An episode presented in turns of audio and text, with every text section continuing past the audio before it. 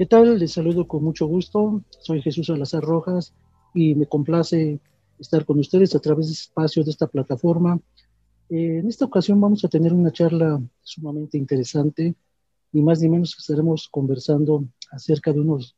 de un tema sumamente controversial, pero de manera intrínseca muy interesante, como es el de la seguridad pública y de manera muy específica la participación que tiene la policía eh, en sus tres niveles de gobierno, que es el nivel federal, el estatal, el municipal. Y bueno, eh, sin lugar a dudas, para ello necesitamos una voz autorizada y en ese sentido nos acompaña. A mí eh, realmente me siento muy, muy emocionado, muy contento de tener como interlocutora para este tema a la abogada Sandra Regina Hernández Cetina, que como lo mencioné hace un momento, y sin temor a equivocarme, pues evidentemente soy un especialista en este tema. Ella es eh, abogada, egresada de la Facultad de Derecho de la Universidad Nacional Autónoma de México, es maestra en Derecho y bueno, tiene una amplia trayectoria en estos tópicos. Y de manera muy eh, específica, la conversación se centrará ni más ni menos que en la aparición de su libro, eh, que tiene como título Nuevo Modelo, Nuevo Modelo Policial de hecho, aquí lo tengo. Es un texto eh, realmente interesante que abona, que suma precisamente a un debate que desde luego es interminable. De hecho, en este texto, eh, uno de los tópicos con los que se inicia es ni más ni menos que, que hablar de esta figura que es el Estado y sobre todo la capacidad que debiera de tener para ser garante en torno a la seguridad pública. ¿no? De hecho, a mí me hizo recordar eh, pensadores como los Althusser, Max Weber y recientemente Miller Richter, ¿no? Eh, cuando se puso eh, el debate sobre el monopolio legítimo de la violencia, los aparatos represivos del Estado, y en un determinado momento esta figura también que se conoce como el enemigo del Estado, ni más ni menos. esto es un preámbulo que yo hago, en estricto sentido, no es que de manera directa la maestra Sanda aborde estos aspectos que yo estoy señalando, pero es una evocación de un debate que evidentemente ha recorrido un sendero largo, no solamente eh, intelectualmente hablando, sino también en el ámbito ya de la praxis, de la actuación de, la policía. Eh, aquí nos encontraremos con este texto, con diversas situaciones que no solamente van de la, de la teoría, eh, de un derroche de investigación, una metodología muy interesante, sino, sino además de lo que acontece realmente en lo que es ya eh, lo que yo llamo la tirana realidad en medio de los avatares de la actuación de, de la policía. Eh, yo eh, le pediría a la maestra Sandra Regina Hernández Cetina que por favor iniciara pues, compartiéndonos parte de su semblanza académica y profesional, pues no quisiera que la memoria me traicionara y qué mejor que, que de viva voz escucharte, Sandra, Gracias por esta conversación. Lo aprecio y lo valoro mucho. Adelante, por favor.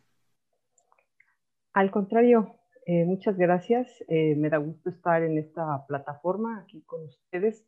conversando este tema que, como tú lo mencionas, es de suma relevancia para todos eh, los que vivimos en esta sociedad, precisamente porque nos involucra de una u otra manera. como ya lo mencionaste, bueno, soy egresada de la Facultad de Derecho de la Universidad Nacional Autónoma de México. Eh, cuento con el maestría en proceso penal. Estoy cursando actualmente el doctorado también en Derecho Penal, precisamente en el Centro Universitario de Estudios Jurídicos, donde también soy docente desde hace cinco años. Y durante cerca de 16, 17 años estuve en la Procuraduría General de la República, hoy día Fiscalía General, en tareas de investigación, de inteligencia y eh, precisamente con temas policiales, en delincuencia organizada. Entonces, eh, tengo algún conocimiento de estas tareas de seguridad pública y por ello, considerando que los últimos cinco años me he dedicado precisamente a la investigación y a la docencia, me propuse precisamente eh, elaborar o preparar un texto que nos hablara de lo que es ahora el nuevo modelo policial, lo que se ha dado en llamar el nuevo modelo policial, derivado precisamente de las reformas eh, de los años 2008 y 2011, que han sido sumamente trascendentales, puesto que transformaron de manera radical la forma de investigar y procurar la justicia en estos, en estos últimos años. Entonces, eh, he participado también representando a México en algunos eventos a nivel internacional, pues, eh, por ejemplo, en, en, cuanto a búsqueda de menores en Estados Unidos y Alemania, y eh, en temas de delincuencia organizada en la Asamblea de la OEA y en Japón. Entonces, son algunas de las eh, participaciones a nivel internacional que he tenido, pero también eh, he dado clases en algunas universidades, eh, por ejemplo, la Universidad Iberoamericana, la Universidad Anáhuac y la, la Universidad Autónoma de Puebla. Entonces, en ese sentido, también cuento con alguna experiencia docente y precisamente fue donde noté esta falta de un texto que reuniera algunas de las principales características de lo que llamamos la, el nuevo quehacer político o el nuevo modelo policial. Excelente, Sandra. Pues bueno, eh, como podrán darse cuenta, eh, no fue simple y llanamente el hecho de ensalzar a Sandra Regina, eh, por el contrario, es una persona muy experimentada en, en ambos terrenos, me refiero a ambos terrenos, no solamente por la parte académica, sino también en lo que es el escenario ya realmente de, la vida real, de, eh, estar en medio de estos avatares de, este campo, insisto, tan interesante, no solamente desde el punto de vista académico, sino además porque desafortunadamente en los últimos años en este país eh, el avance de situaciones por parte de, lo que es la, delincuencia organizada, lo que es eh, también la amenaza eh, de grupos delincuenciales, bueno, nos, nos invitan, nos, eh, hasta cierto punto lamentablemente nos orillan a restablecer los diversos arreglos institucionales, constitucionales, para poder generar el marco idóneo y hacerle frente a estos aspectos tan deleznables para la sociedad en su conjunto. Entrando en materia eh, ya de lo que es tu texto, Sandra, como bien lo señalaste hace un momento, derivado de un entramado legal, en este caso las, reformas eh, a la legislación penal a las que hiciste alusión hace un momento, pero también por ciertos acuerdos de lo que es el Consejo Nacional de Seguridad, que evidentemente juega un papel interesante para desarrollar curiosa o precisamente toda esta, estas, eh, darle las herramientas, si se me permite la expresión, precisamente para poder desarrollar este trabajo, eh, para entender lo que es este nuevo modelo policial, ¿qué es, lo que propone? ¿En dónde consideras tú que es su principal aportación? Pues mira, el nuevo modelo policial eh, metodológicamente, es decir, diseccionado solamente con fines didácticos, podríamos hablar de tres vertientes. En la primera, como ya lo mencionaste, podemos identificarla desde el punto de vista legal o jurídico y se refiere al conjunto de reformas eh, reitero, principalmente ocurridas en los años 2008 y 2011, así como con los acuerdos tomados por el Consejo Nacional de Seguridad Pública. Esa sería la primera vertiente. La segunda es una vertiente científica, desde la que se busca aplicar este tipo de técnicas, es decir, la técnica científica, a la actuación de los cuerpos de policía en las labores diarias y principalmente en las tareas de investigación del delito. Esa es la aspiración. Y la tercera vertiente es eh, de tipo andragógica y que se refiere a la instrucción práctica enfocada en los adultos, es decir, en todas aquellas personas o elementos eh, que desarrollan actividades policiales, a efecto de dotarlos de la capacidad necesaria para, de hecho, realizar las actividades correspondientes. En ese sentido, el nuevo modelo dibujado por el legislador, eh, la policía se convierte en la figura central a la que se deben aplicar estos medios y recursos para lograr eh, que sus labores de seguridad pública se lleven de manera eficaz y en el marco legal. Eh, estas cuestiones o lo que entendemos como, como seguridad pública no solo se refiere, muchas veces se entiende así, como la vigilancia de las calles. Eh, la seguridad pública abarca no solamente esta seguridad de las calles, sino también el aspecto administrativo o lo que conocemos como infracciones administrativas o de justicia, policía y buen gobierno, eh, las labores de investigación de los delitos e incluso las labores de seguridad al interior de los centros de reinserción social, conocidos comúnmente como penales. Entonces, el modelo propone desde estas tres vertientes lograr eh, que, que todas las labores y el servicio que prestan los cuerpos de policía sea eficiente dentro de un marco legal y con un sentido eminentemente práctico. Esa es la idea del nuevo modelo policial. Eh, eh, precisamente en el texto revisamos todo este tipo de, vertientes y cuáles son las ramificaciones que tiene, pero en términos concretos, y para no distraernos mucho, lo vamos a centrar en estas tres vertientes.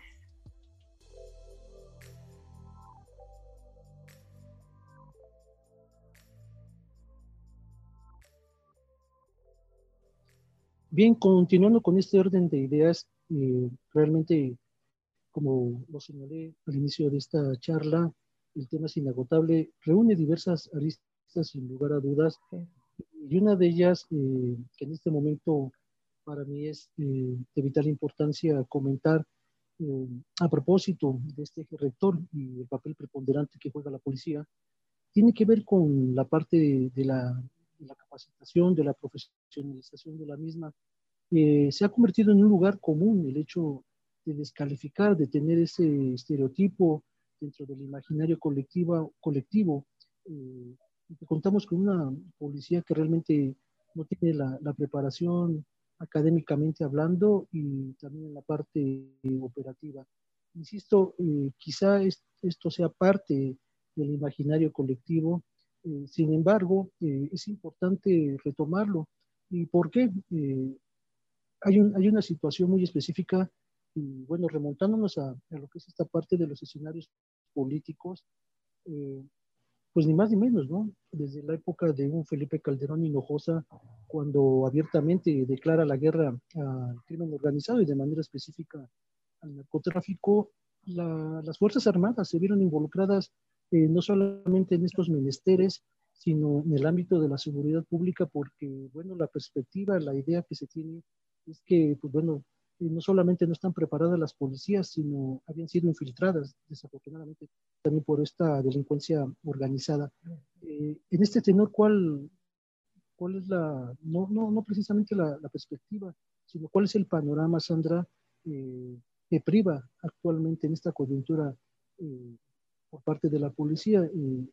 este, en este terreno. Como bien lo mencionas, ese es todo un aspecto para destacar. Em, el legislador, al haberlos dotado de diversas atribuciones y facultades novedosas en la mayor parte eh, para ellos, la capacitación pues se vuelve un tema recurrente, eh, sobre todo al momento de evaluar el desempeño de las labores. En términos generales, y esto con apoyo a los reportes publicados por el propio Consejo Nacional de Seguridad Pública, con corte al 31 de diciembre del año 2019, mm, desgraciadamente no podemos decir que ha sido posible cumplir con el indicador o con la meta propuesta de contar con el 100% del personal policial capacitado en alguno de los tres talleres que conforman el rubro precisamente eh, de capacitación en el modelo óptimo de la policía que es un modelo desarrollado eh, al interior precisamente del Consejo Nacional de Seguridad Pública. De la totalidad del estado de fuerza operativo, es decir, de la totalidad de los elementos que al 31 de diciembre de 2019 ostentaban el cargo eh, de policía o algún cargo eh, dentro de las corporaciones de seguridad pública, se contaba con, el, con menos del 80%, bueno, en realidad del 70.14%, como personal capacitado en al menos uno de los tres talleres. Cabe destacar que estos talleres eh, no rebasan las 30 horas anuales, es decir, es un mínimo que se impuso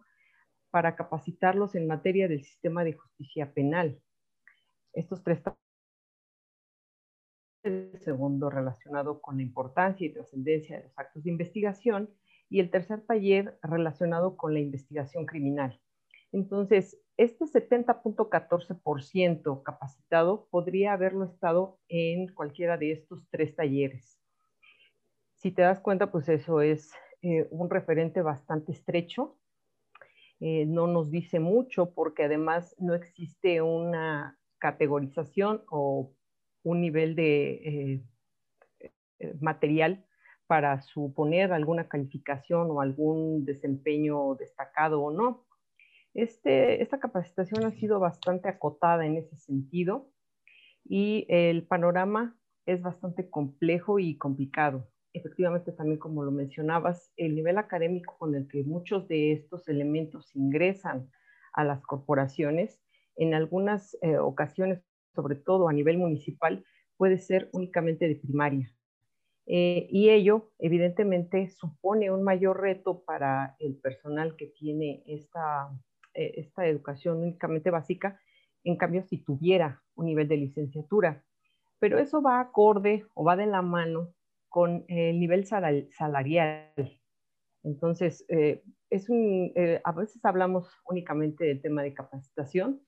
pero cuando ya lo vamos refiriendo a, los, a las áreas de oportunidad o a cómo podríamos acrecentar estos, estas cantidades o estos porcentajes de capacitación, pues encontramos que hace falta también eh, adminicularlo con otros rubros, como es precisamente el del ingreso, el de la permanencia y el de los salarios y prestaciones, sobre todo en materia de seguridad social.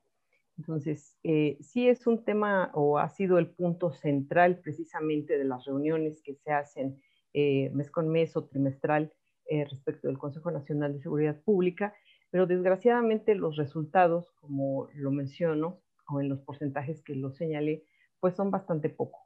Eh, y para terminar con este, o al menos en este momento con esta parte, te mencionaré que solo el 22.76%, imagínate, del 100% de todos los elementos que integran todos los cuerpos de seguridad pública en el país, solo el 22 .76% está capacitado en investigación criminal. Y sin embargo, precisamente ese es el grueso de sus actividades. Entonces, de ahí podemos eh, deducir bastante, ¿no te parece? Sin lugar a duda, Sandra, eh, la numeralia es como suele pasar siempre, con, con, las cifras y desafortunadamente es la que nos sitúan en lo que es desafortunadamente un panorama nada halagador. Es un, es un todo, es todo un entramado, eh, todo está eh, vinculado por, por, obvias razones y,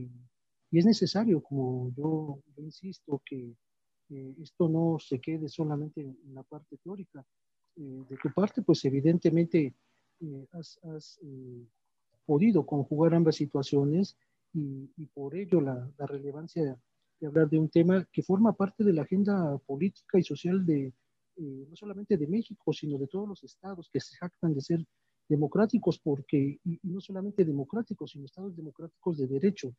eh, donde precisamente eh, el tema del imperio de la ley tiene que ver con esta parte que es sumamente importante. es una palabra que es muy socorrida, que forma parte de lo que es el discurso de los diversos actores políticos y sociales Curiosamente estamos ya eh, en medio de un proceso electoral y en cuanto empiecen las campañas, eh, en forma, pues evidentemente estoy casi seguro, me atrevo hasta apostarlo, que vamos a escuchar el tema del combate a la impunidad. Siempre eh, estas frases, más allá realmente que se conviertan no solamente en una promesa de campaña penosamente también es eh, demagogia eh, pura. Esa es la, la parte deleznable y triste que se vive en esta parte de la agenda, como yo eh, lo mencioné hace un momento, política y social de un país que está ávido de, de justicia y sobre todo de acabar con la impunidad, no solo por parte de los grupos delincuenciales, sino en un determinado momento. Yo hablaba del imaginario colectivo, que no solamente es imaginario, desafortunadamente con las acciones que en más de una ocasión y en el devenir histórico de lo que es la, actuación de la policía, eh, pues se han ganado una muy mala reputación en ese sentido. Y, tu libro tiene que ver también con esta parte, ¿no? De que conozcamos también un poco más allá de ese estereotipo, de ese arquetipo que, que tenemos también de los policías, porque hay que decirlo, este, también hay quienes se han puesto, como se dice coloquialmente, la camiseta, se han puesto el uniforme y, también han desarrollado su, su, trabajo de una manera ejemplar, honesta y éticamente. hace poco, y lo conversábamos en otra conversación, en otro espacio, y a propósito de las cifras que tú estás señalando, eh, a mí me llamó mucho la atención el hecho de que se mencionara que eh, por lo menos en lo que va del presente año, se, se, habla de que por lo menos hay un policía muerto al día. Es, eso a mí me pareció algo eh, sumamente preocupante, y porque bueno, finalmente los policías son, son seres humanos, es gente que también, bueno, hay que respetar sus respectivos derechos humanos. Y bueno, eh, en medio de, todas estas discusiones, también eh, a mí me parece importante, esto es, es, una, una, de, las, de, los diversos aspectos que podríamos, como bien lo refieres, hablar no solo en esta sesión, sino en varias, pero continuando con, con esta parte del libro que, insisto, es el aspecto medular de la presente conversación, a mí también me llamó mucho la atención cuando hablas de este ámbito del sistema penal acusatorio en nuestro país, que de hecho pues también hace medio de eh, ciertas animaciones por una parte, en medio de la polémica, en resumidas cuentas, también algunos le dieron la respectiva eh, bienvenida en su, en su, momento, pero eh, aquí cuál, cuál, cuál es el aspecto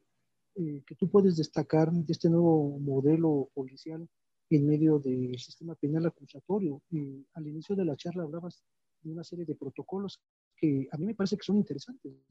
eh, retomar, pero sobre todo, eh, ¿te parece que este nuevo modelo policial eh, vinculado, relacionado con el sistema penal acusatorio, aporta realmente beneficios prácticos, si se me permite la expresión, al momento precisamente de poder implementar todo lo que establece el nuevo modelo este, policial, realmente sí van de la mano o aún ahí hay eh, un, terreno todavía que, caminar y sobre todo que corregir. Sí, bueno, es, en ese aspecto pues eh, entendemos que toda obra humana es perfectible. Em, el Consejo Nacional de Seguridad Pública tomó eh, entre sus varios acuerdos la decisión de considerar eh, seis protocolos precisamente como los básicos indispensables que cualquier elemento perteneciente a cualquier corporación policial debía conocer y respecto del cual debía estar capacitado. Desgraciadamente, mencionamos mucho esta cuestión de la capacitación, pero no hay otra manera en la que los elementos eh, de policía puedan llevar a cabo estas labores si no es capacitándolos, porque nadie nace sabiendo ni nadie es contratado, lógicamente sabiendo cuáles son las responsabilidades a las que se va a enfrentar. Este tipo, por ejemplo, de eh, cuestiones diarias que pueden ocurrir y en las que personas, seres humanos, pueden perder la vida, como lo mencionas. Esta estadística de un policía asesinado al día en lo que va de este año pues nos habla precisamente de la dificultad de llevar a cabo estas tareas de policía. Un asunto fácil, ser policía o pertenecer a cualquiera de estas instituciones no lo es y por el contrario requieren no solamente esta capacitación intelectual o en el cómo saber hacer y en cuanto a los alcances de sus acciones, eh, desgraciadamente hay muchos elementos policía que no saben la trascendencia de alguno de sus, eh, de sus acciones, eh, sobre todo, digo, sin denostar nada, pero a nivel municipal se nota o es perceptible en mayor manera. Entonces, eh, los desafíos para la policía inmersas en el sistema penal acusatorio, pues son muchos. ¿Por qué? Porque de un lado está la sociedad exigiendo, de otro lado está el Poder Judicial exigiendo que las labores se lleven de una manera adecuada y eh, anteriormente hacían una dupla con el agente del Ministerio Público o el fiscal investigador. Hoy día se supone que es la policía sola quien debe llevar a cabo la mayor parte de la investigación y solo bajo una leve o menor supervisión eh, de los fiscales o agentes del Ministerio Público. En ese sentido, pareciera a veces que la policía está sola o que los elementos de policía están solos. Y como bien lo apuntaste, son seres humanos que necesariamente requieren eh, una capacitación más profunda y constante respecto de lo que están haciendo, cómo lo deben hacer y sobre todo para qué. Y por el otro lado, respecto a la capacitación, está también una parte muy olvidada y que muchos docentes y muchos investigadores hemos preguntado por qué no ha ocurrido respecto a la capacitación que debió recibir o que debería recibir continuamente la sociedad para entender de qué se trata el sistema eh, penal acusatorio ahora, en este sistema eh, adversarial, y cómo se llevan o cómo deben ser llevadas eh, las investigaciones desde el inicio por la policía. Ello me parece a mí que auxiliaría muchísimo a los elementos de policía para llevar y desarrollar de una mejor manera sus funciones, para que los propios ciudadanos no obstaculizaran o me refiero obstaculizar de una manera eh, no dolorosa, sino que tal vez por desconocimiento mismo, de cómo se llevan eh, a cabo las actuaciones y entonces los desafíos son bastantes. Eh, a veces se nos critica mucho que queramos pasar todo por el ámbito de la capacitación y de la promoción. sin embargo, ese de hoy creo que podríamos avanzar en ese sentido y que estos desafíos que tú mencionas o que estamos refiriendo podrían en cierta o en cierto grado ser superados. La eficacia en la labor de las de los o la redundancia debe entenderse desde la falta de recurso humano, la falta y en diversos aspectos, no solamente respecto de los tres talleres que mencionábamos, que si lo vemos, por ejemplo, nos hace falta o haría falta por lo menos un taller relacionado con las eh, faltas a los reglamentos gubernamentales o conocidos como de policía y buen gobierno. Por ejemplo, en ese sentido, pues ahí no no hay mayor capacitación. Muchos recurrimos constantemente a esta falta de capacitación y que cualquier estrategia enfocada o que pretenda darle valor al trabajo de las corporaciones policíacas y eficientar su trabajo, necesariamente pasa por el rubro de la capacitación en sus diversos aspectos. Muy bien, Sandra, definitivamente no es una tarea nada sencilla por, el, por el contrario, es muy, muy, muy compleja. Eh, yo hace un momento utilicé esta expresión del terreno que se tiene que todavía eh, recorrer y por supuesto que eh, en este sendero, pues definitivamente tendremos que seguir hablando ¿no? de posteriores reformas porque los escenarios van cambiando desafortunadamente. Y para ello, tanto eh, la propia sociedad, los, los académicos, eh, como es tu caso, pero que también han tenido eh, precisamente esta, esta praxis, pues requieren o requerimos de, nuevas herramientas, es la, expresión que yo utilizo precisamente para ir afrontando los diversos retos en estos menesteres. No, no puedo suslayar la, la siguiente pregunta, Sandra, porque me parece que también es uno de los aspectos centrales, en los cuales pues hay cierta eh, preocupación. A título personal me parece, insisto, eh, como una parte inherente a cómo solemos ver a, los, policías en este país de una manera muy, eh, muy negativa. ¿Cómo, ¿Cómo desmitificar esta, este estereotipo, este arquetipo también de, lo que es el policía y la policía en general como institución. Sí, ahí esa, sí es un poco más difícil, ¿no? Eh, rebasa incluso no solamente lo que pudiera ser el esquema del sistema penal acusatorio o el sistema penal mixto. Eh, está involucrada tanto en estados totalitarios como en estados plenamente democráticos. Es decir, la figura de la policía siempre se entiende como una eh, figura de poder represiva por parte del Estado. Entonces, en ese sentido, sí sería bastante difícil. En la actualidad, y sobre todo a partir de este gobierno, tenemos algo que se ha dado en llamar policía de proximidad. No es algo nuevo, es algo que ya se había intentado por ahí de mediados de los años 90 que es pretender dar esta cercanía o esta confianza eh, de las policías o de los integrantes de las policías con la ciudadanía. Eh, recuerdo, me parece que fue en el sexenio de Carlos Salinas de, Gortari, eh, donde incluso estos motopatrulleros se dedicaban en algunas colonias populares, sobre todo, a darles estos rondines a los chicos alrededor de los parques o de las escuelas, iban también a las escuelas. Eh, en el sexenio de Peña Nieto, en los últimos dos años, también se hizo, eh, se organizaron estas reuniones en las delegaciones políticas, bueno, todavía eran, eh, y aparecían estos elementos de policía para dar algunas capacitaciones en materia de atención de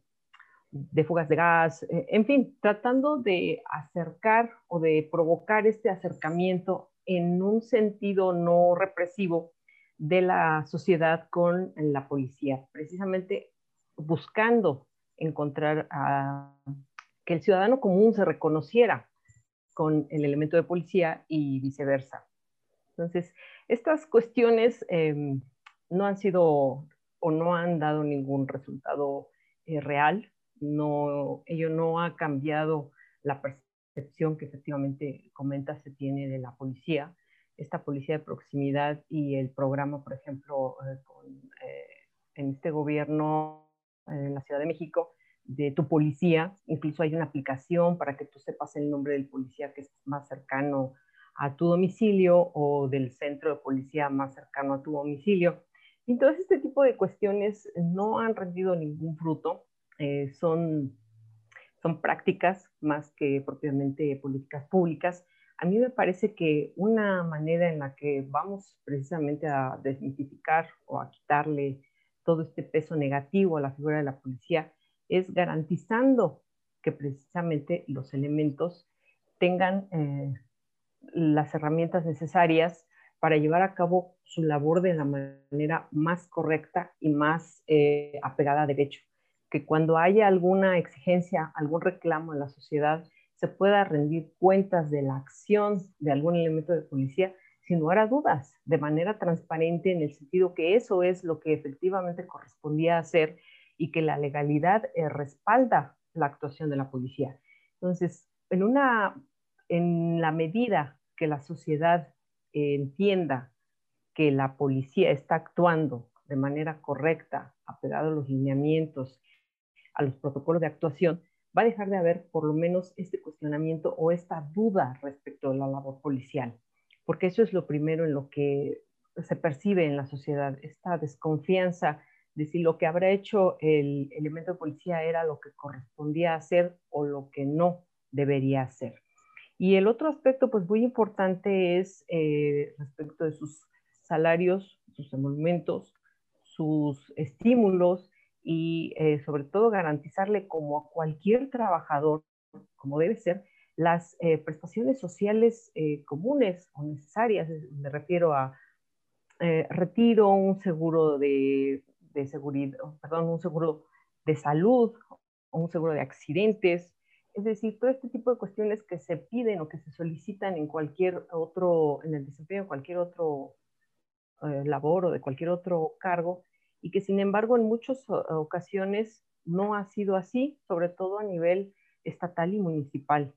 Se adolece mucho de incluso cuestiones como el servicio médico.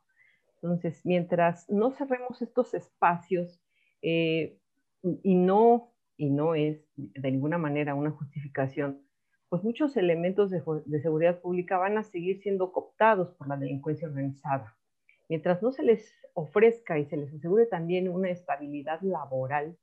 pues los elementos de seguridad tampoco van a encontrar una manera de por qué adherirse a esa labor, de por qué eh, mejorar día con día su, actuación o de ser más eficientes. Eh, seamos bastante honestos, todos nos movemos por objetivos Y si una persona en la labor que está desarrollando día con día y en la que además expone no solamente su vida, sino la de sus familiares o su seguridad, pues es evidente que va a buscar otro lugar al cual, eh, en el cual desempeñarse o en el cual encontrar estas eh, metas aspiracionales que le cueste menos trabajo o que tenga un menor costo personal y familiar. Entonces, si no se le dan las suficientes garantías, a mí me parece, en estos aspectos que he mencionado, pues también es difícil que los elementos de seguridad pública, en primer lugar, duren lo suficiente en un empleo, tengan esta cuestión aspiracional de decir, pues entonces quiero escalar o quiero subir eh, peldaños dentro de la misma corporación y por supuesto, claro, que cuando reciban una amenaza de parte de la delincuencia organizada, pues no se amedrenten o bien no se dejen intimidar y ello también haga que, que incurran en otro tipo de actividades. Eh, ahí, como dices, hay mucho también de mito y, de y, qué cosas ahí descubrir. Pero si no tenemos o no se crean políticas públicas que realmente se enfoquen a la capacitación del material humano, del recurso humano, pues muy difícilmente vamos a esperar o vamos a poder esperar resultados diferentes respecto de lo que hemos hecho. Eh, ¿Por qué? Porque como te lo ejemplificaba, en los años 90 teníamos otro sistema eh, jurídico penal, hoy día tenemos otro sistema jurídico penal y sin embargo se sigue tratando de acercar a la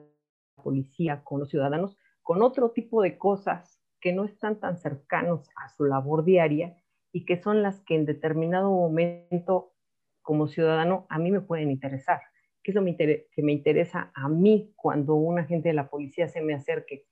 Que yo tenga la seguridad que esa persona está desarrollando su labor de una manera eficiente y apegada a derecho. Y que es, desgraciadamente, lo que no ocurre hoy día. El ciudadano no tiene esa certeza o no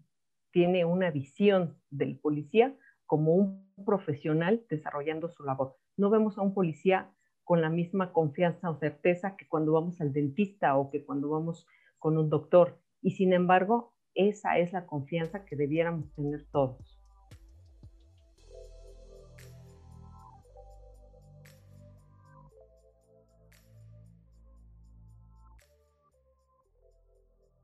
Pues como podrán darse cuenta, y como lo señalé al principio de esta charla, realmente es un tema inagotable. Eh, desafortunadamente estamos llegando a la parte final de nuestra respectiva conversación y como lo mencionó la, maestra eh, Sandra Regina, realmente hay todo un cúmulo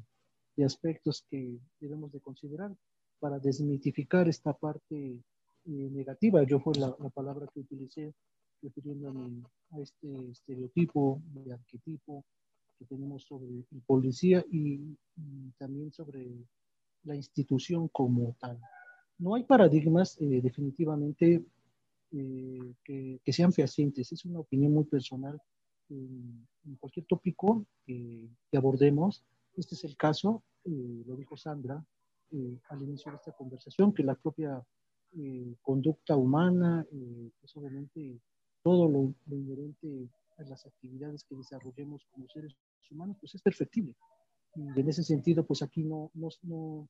no se agota el, tema. ¿Y por qué hablé de un paradigma? Porque no es esto un guion que nosotros podamos determinar para encontrar como si fuese una especie de panacea y resolver los diversos eh, aspectos que aún tienen que atenderse para eficientar y mejorar la, la imagen del policía. No solamente desde una eh, perspectiva mediática, no solamente desde la parte académica, sino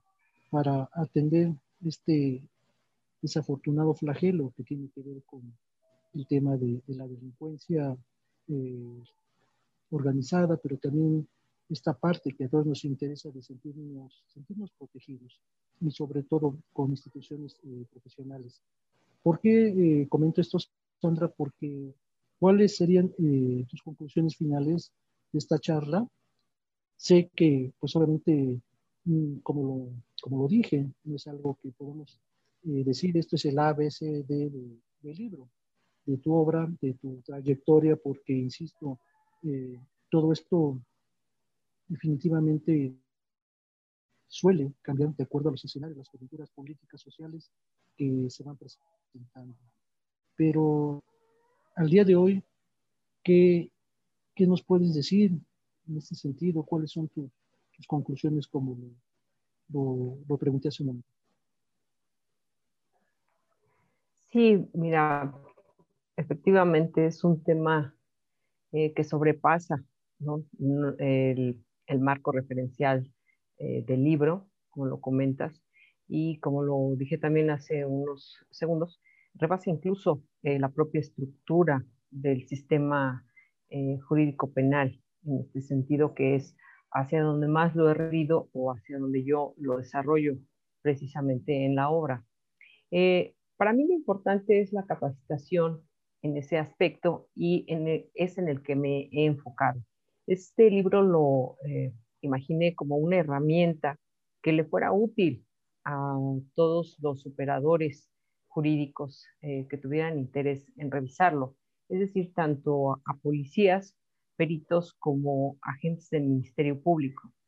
¿Por qué? Porque se enfoca en las tareas policiales y en la responsabilidad de estos al realizar la investigación de los delitos. Eh, las tareas de seguridad pública, como también ya lo mencioné, no se circunscriben únicamente a la investigación o a determinar las causas por las que ocurre un delito o a prevenirlo. Son otras áreas más. Sin embargo, es esta la que de manera cotidiana o de manera más eh, permanente eh, resentimos o sentimos los ciudadanos en nuestro papel día con día. Entonces, por eso a mí me parecía importante que de contar con esta serie de protocolos un tanto separados. A veces eh, el mismo elemento de policía no sabe cuántos eh, protocolos hay. No sabe realmente, por ejemplo, el protocolo de primer respondiente, escuchaba yo hace algunos días, y dice, bueno, pues, ¿cómo es posible que el protocolo de primer respondiente no tiene una definición de qué cosa debe entenderse como primer respondiente? Y si tú le preguntas a cualquier abogado, eh, que medianamente haya ejercido, cuál es el concepto de primer respondiente, te va a dar una serie de ideas, no así un concepto, ¿verdad? Entonces, la idea, en este sentido, redundando, es que los elementos de policía tengan este libro como una herramienta, como una especie de manual en el cual eh, disipar dudas respecto incluso de algunos términos que se utilizan. Se utilizan muchos términos legales para nadie es novedoso que la terminología jurídica es eh, muy compleja, rebuscada incluso si se quiere, y yo trato con un lenguaje más amigable o más cercano, no tan eh, desbordado en términos legales, señalar cuál es el beneficio, cuál es la utilidad de cada uno de estos protocolos, a qué se refiere. Incluso el libro cuenta con un anexo para estos protocolos, vienen los importantes, eh, primer respondiente, eh, informe policial homologado, cadena de custodia, etcétera, con los que incluso muchos elementos de policía nunca han tenido el trato, ni siquiera saben cómo luce el formato. Si le preguntamos a alguien qué tan amigable es el formato, cualquier elemento de policía te va a decir que es un desastre. Y sin embargo, en la última eh, reunión de la Comisión Nacional de Seguridad Pública se fijaba o se, como meta deseable que el informe policial homologado fuera requisitado, es decir, eh, llenado en sus espacios, en un término de 40 minutos. A cualquier elemento de policía que tú le comentes eso te va a decir que no es posible.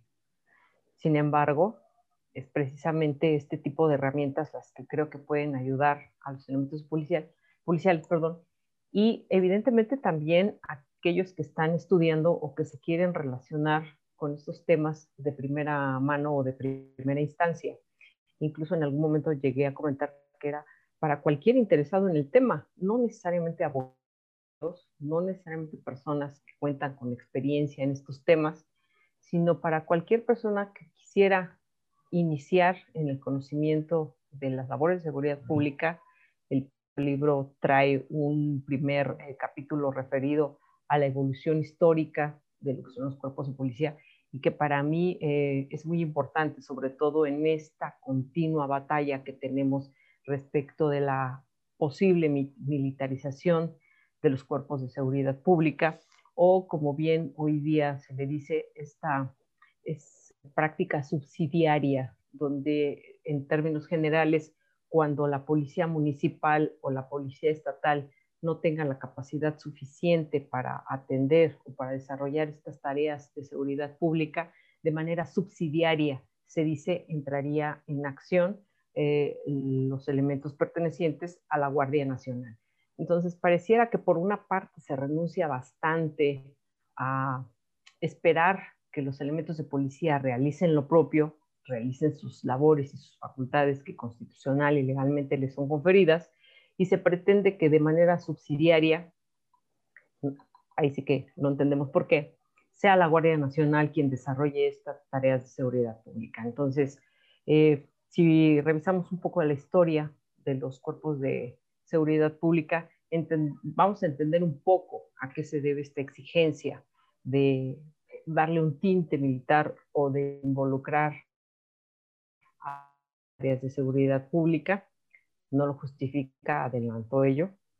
pero sí vamos a entender un poco este tipo de, razones y por qué hoy día no hablamos de eh, esta militarización, sino que legalmente hablamos de esta acción subsidiaria por parte de la parece que es didáctico, es útil y eh, puede resultar una herramienta no solamente para los cuerpos de seguridad pública, sino también insisto, para cualquier persona interesada y que de primera mano pueda acceder a estos temas. Sin lugar a dudas, Sandra, eh, este cierre que haces es realmente eh, para mí un, motivo de, reflexión porque el Consejo Nacional de Seguridad Pública, los antecedentes inmersos eh, en estos ámbitos, en su momento recordarás cómo generó un mosaico de opiniones sobre todo eh, porque en este país, como en otros, desafortunadamente eh, la politización de los temas, y como suele decirse de una manera coloquial o haciendo alusión a los dichos, cada quien pretende llevar agua para su molino. Y cuando se discutía la ley de seguridad interior, eh, tendrás presente que fue todo un tema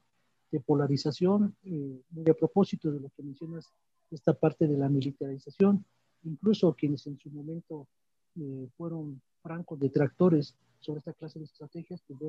vemos que el día de hoy no lo son tanto, por el contrario, se han respaldado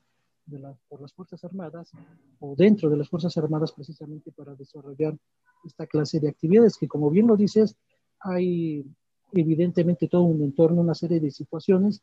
que como aquí lo hemos ventilado, no podríamos abordarlas de, de una manera acuciosa. Esto es un, este es un punto de, de, partida y a propósito de ello, también les comento a quienes eh, nos, eh, nos, siguen por esta plataforma y a modo de, de, comercial, en el buen sentido de la palabra, esto es parte de un trabajo que seguiremos desarrollando, un podcast en torno a este brillante trabajo de la maestra Sandra Regina, y bueno, donde se incorporarán precisamente también otras voces de personajes importantes, no solamente del ámbito intelectual, periodístico, sino también quienes forman parte diaria del Poder Judicial en este país que desarrollan una actividad también nada sencilla, porque esto va de la mano, de, los policías, eh, con todo un protocolo, bueno, que llega a las instancias de, juzgadores que también no tienen un trabajo nada, nada fácil. Es todo un tema porque también involucras eh, instituciones como el Ministerio Público, también con una dosis, eh, más que dosis, también una figura muy cuestionable durante ya varios años también, precisamente por este desempeño. Es un tema eh, sumamente interesante, controversial, como dije en su momento, polémico. Este es un punto de, de partida. Sandra Regina Hernández Cetina, autora de El nuevo modelo policial realmente es un texto interesante su servidor ya lo revisó y, más que revisarlo, lo leí y pues se queda uno sorprendido, como, como lo dice Sandra, no se circunscribe solamente a los especialistas en tópicos de carácter jurídico, sino realmente la idea es que nosotros podamos tener este conocimiento accesible eh, para, pues de alguna u otra manera, saber y entender las claves y los antecedentes históricos eh, del funcionamiento de la policía en este país, pero sobre todo hacia dónde vamos. Y, y, en ese sentido, en este debate intelectual, en este debate académico, pero también en, este, en esta aportación que hace la maestra Sandra Regina en su andamiaje, diría yo, en estas lides, pues bueno, es, es algo que, que, vale la pena eh, revisarse. Es una edición del Centro Universitario de Estudios Jurídicos, donde ella precisamente es catedrática. Y pues celebro a título personal, eh, Sandra, yo creo que quienes también han leído tu, tu texto, no solamente tus alumnos, sino me atrevo a decir que la propia sociedad en su conjunto, que tengamos precisamente esta clase de textos que nos ayudan a entender parte de lo que sucede en nuestro entorno en este, en este país. Eh, no me resta eh, más que agradecerte, desde luego, por tu valioso tiempo, por esta charla y pues evidentemente esto solamente es un hasta pronto. Continuaremos escuchándonos, viéndonos y pues solamente reiterarte mm, más entrañable y sincero agradecimiento por esta conversación tan ilustradora, eh, Sandra. Y bueno, pues me despido con mis mejores deseos en medio de esta pandemia que vivimos. Pues bueno, eh, también te, reconozco que no cesas eh, en tus esfuerzos intelectuales y sobre todo, pues bueno, en, abonar, insisto, a este debate que seguirá desarrollándose seguramente pues durante muchos años y bueno, pues tu obra ya es un referente para no solo los especialistas, como lo dije, sino quienes eh, de alguna otra manera estamos interesados en que se genere un viraje eh, en esta parte de un tema que es insoslayable en la agenda política y social de este país. Sandra, mil gracias, te abrazo a la distancia y pues hasta pronto. Simplemente esto no es un adiós y utilizaste una palabra precisamente y sin embargo, y como diría el maestro Sabina, pues y sin embargo por ahí estaremos. Gracias. Así es. Muchísimas gracias, al contrario, por permitirme participar en esta plataforma y sobre todo en un tema tan importante como es este. Te agradezco muchísimo tus palabras y qué bueno que leíste. No, no, este, no, no quería reprobar tu asignatura. Al contrario, muchísimas gracias. Hasta pronto y gracias también a quienes nos siguieron en esta eh, conversación. les reitero que nos estaremos viendo pues en estos días y pues también gracias por su respectiva atención. Cuídense, un gustazo saludar. Hasta pronto. Muchas gracias, hasta pronto.